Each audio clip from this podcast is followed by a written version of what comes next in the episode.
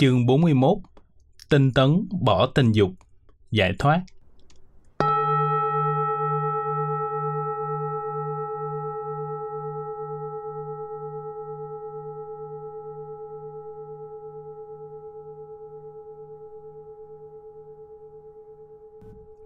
một. Dịch nghĩa. Đức Phật dạy rằng, người hành đạo giải thoát như con trâu chở nặng đi trong bùn lầy. Dù mệt nhọc cũng không dám ngó nhìn hai bên, khi ra khỏi bùn lầy mới được thanh thản.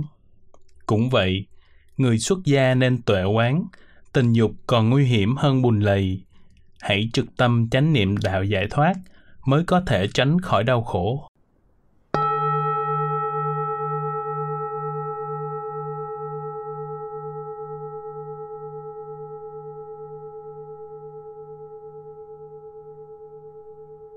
hai. Lược giải. Cũng là hình ảnh con trâu, nhưng hoàn toàn khác với nội dung ở chương bốn mươi. Nếu ở chương trước, con trâu, một loại hình lao động cơ bắp, thiếu trí tuệ, không thể so sánh với hạnh người xuất gia, trau dồi hai mặt, tu tập thân và tu tập tâm. Phát triển ba mặt, giới, định, tuệ. Thì trái lại, chương này con trâu chở nặng đi trong bùn lầy, không dám ngó hai bên, rất phù hợp với hạnh xuất gia, không được rong ruổi, tầm cầu thất tình lục dục khi chưa vượt khỏi tam giới. Một hình ảnh mà hai vấn đề khác nhau, nhưng lại cùng hướng đến một mục đích duy nhất là giáo dục phạm hạnh cho người xuất gia, hướng đến con đường xuất ly giải thoát. Đó là phương tiện nghệ thuật ứng cơ thiện xảo trong hóa độ của Đức Phật, mà các nhà giáo dục so sánh hay giáo dục tỷ dụ, một nhu cầu vô cùng cần thiết đối với hàng tu sĩ hay những ai đang làm công tác hoằng pháp, giáo dục. một. Hình ảnh con trâu là hình ảnh của người tinh tấn.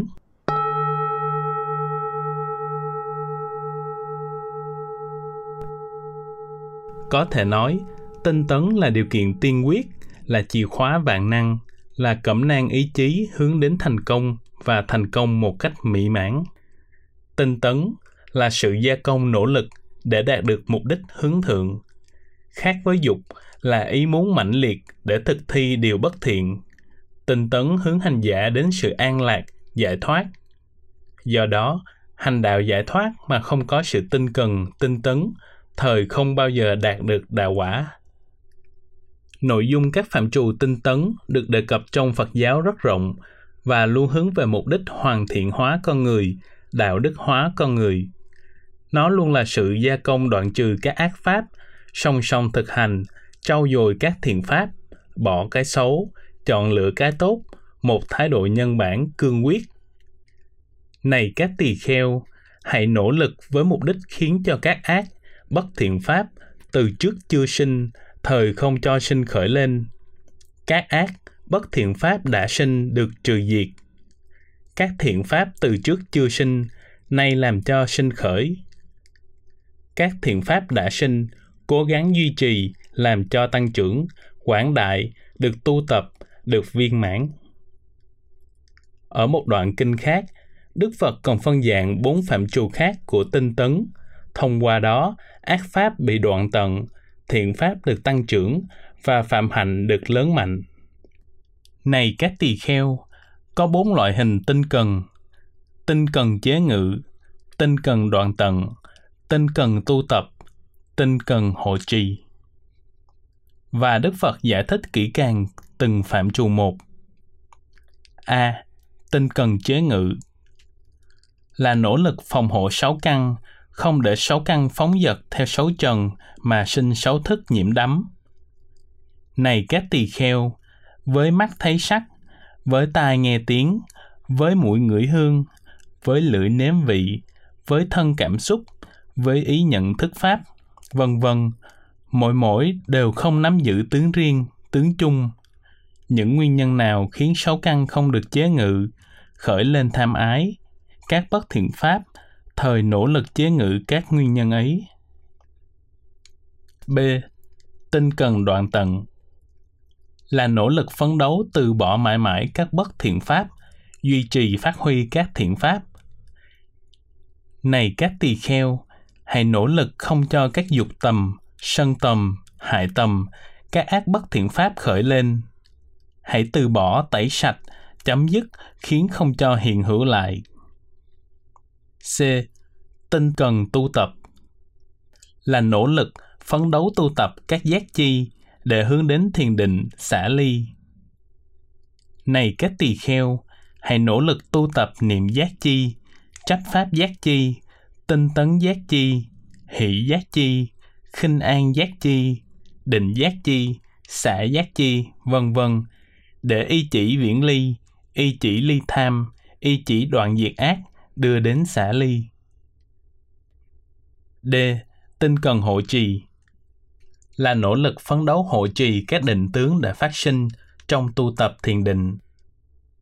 Này các tỳ kheo, hãy hộ trì các định tướng hiền thiện đã sinh: tướng hộ xương, tướng trùng ăn, tướng bầm xanh, tướng đầy ứ, tướng nứt nẻ, tướng phòng trướng, vân vân. Vì mục đích tinh tấn của Phật giáo gắn liền với hành vi thiện ích, do cho nên nó thật là những việc nan hành. Một lần nọ, khi đề cập đến sự khác nhau trong hai cái tinh cần khó làm giữa hàng xuất gia và hàng cư sĩ, Đức Phật phân tích: có hai loại hình tinh cần khó thực hành ở đời: sự tinh cần của các gia chủ ở nhà với mục đích bố thí các vật dụng như y, đồ ăn, sàn tọa, dược liệu, và sự tinh cần của người xuất gia từ bỏ gia đình, sống không gia đình với mục đích từ bỏ các sanh y. Nhưng khi phân tích về giá trị lợi ích, Đức Phật nhất hướng đề cao loại hình tinh cần của người xuất gia vì nó hướng đến mục đích giải thoát. Trong hai loại tinh cần này, tối thắng là tinh cần với mục đích từ bỏ tất cả sanh y. Do vậy, hãy tu tập như sau: ta cố gắng tinh cần để từ bỏ tất cả sanh y. Thái độ của Đức Phật hay thái độ của Phật giáo bao giờ cũng dứt khoát, mạnh dạn trên con đường từ bỏ ác, hướng thiện đạo đức. Do đó, theo Đức Phật, không phát huy thêm nữa các hành vi đạo đức trong chiều kích tiến hóa tu tập được xem như là tổn giảm. Này các tỳ kheo, ta không tán thán đứng một chỗ trong các thiện pháp, còn nói gì đến tổn giảm. Và Đức Phật giải thích tiếp: này các tỳ kheo, những ai đang cố gắng để đạt được lòng tin, giới đức, nghiên cứu nhiều, bố thí, biện tài, trí tuệ, vân vân, các pháp ấy đối với ai đứng lại một chỗ không tăng trưởng, này các tỳ kheo, ta gọi như vậy là tổn giảm trong các thiện pháp. Đức Phật còn cho biết đến những nguyên nhân sâu xa làm cho một hành giả không phát huy thiện pháp mà chỉ dừng lại một chỗ là do phát xuất từ những tâm lý cầu an hết sức phiến diện, nông cạn. Có việc ta sẽ phải làm, nhưng nếu ta làm, thời thân sẽ mỏi mệt, vậy ta hãy nằm xuống. Có việc ta đã làm, nằm xuống. Có con đường chính ta sẽ phải đi, nằm xuống. Ta đã đi con đường, nằm xuống. Ta đi khất thực trong làng hay thị trấn, không nhận được phẩm vật, nay thân mệt mỏi, không thể chịu đựng, vậy ta hãy nằm xuống. Ta đi khất thực, nhận được phẩm vật đầy đủ như ý muốn, nay thân ta nặng nề, nằm xuống. Nay bệnh nhẹ khởi lên nơi ta, có lý do để ta nằm xuống. Ta đau bệnh mới khỏi, còn yếu, nằm xuống. Chính vì những tác ý giải đãi, người hành đạo giải thoát, không có cố gắng để đạt những gì chưa đạt, để chứng đắc những gì chưa chứng đắc. Kinh đã dẫn, do đó, không phóng dật là nền tảng đạt được niết bàn, giải thoát như kệ pháp cú dưới đây xác nhận. Vui thích không phóng dật, không thể bị thối đọa, tỳ kheo sợ phóng dật, nhất định gần niết bàn. hai. Phạm hạnh là trừ khử thất tình, lục dục.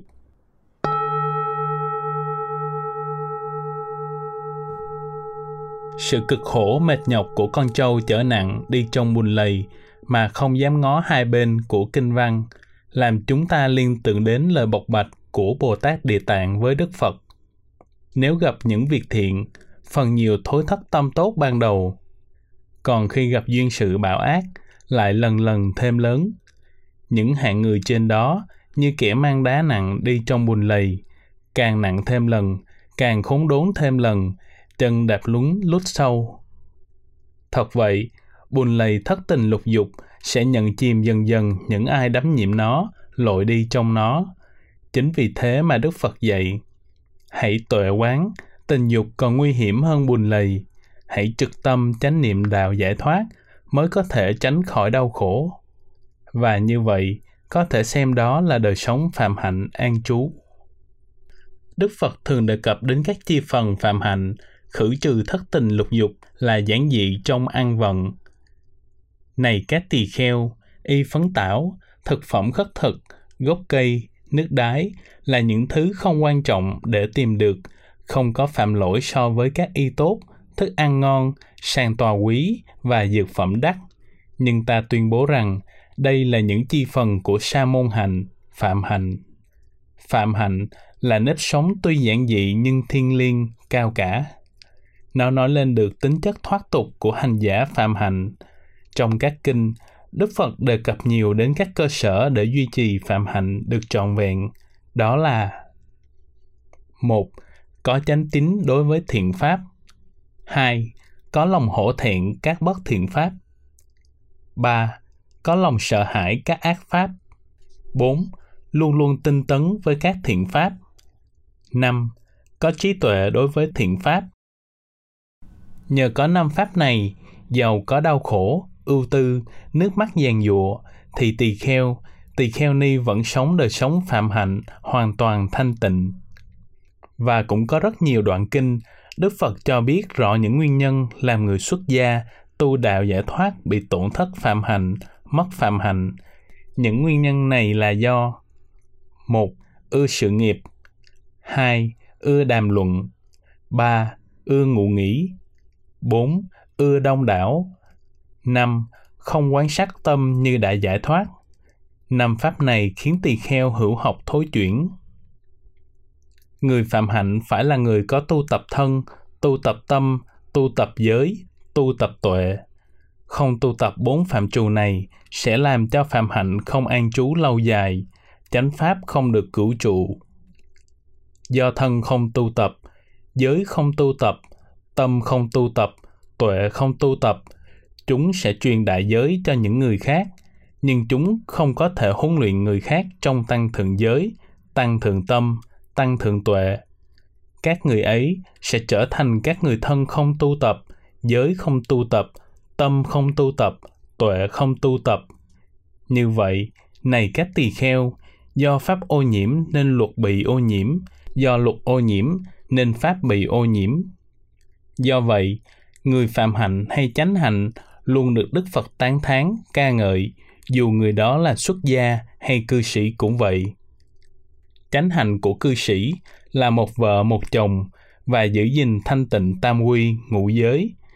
Chánh hạnh của xuất gia là xa lìa các dục hạ liệt, xả ly ân ái và thọ trì hoàn thiện các giới khoảng, sa di mười giới, tỳ kheo hai trăm năm mươi giới, vân vân.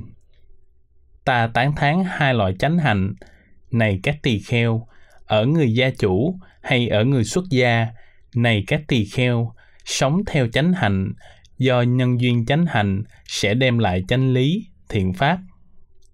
Hơn thế nữa, phạm hạnh hay chánh hạnh của người Phật giáo, hành trì chỉ nhằm vào mục đích duy nhất là đánh tan các màn vô minh, lậu hoặc, hướng đến xuất ly giải thoát.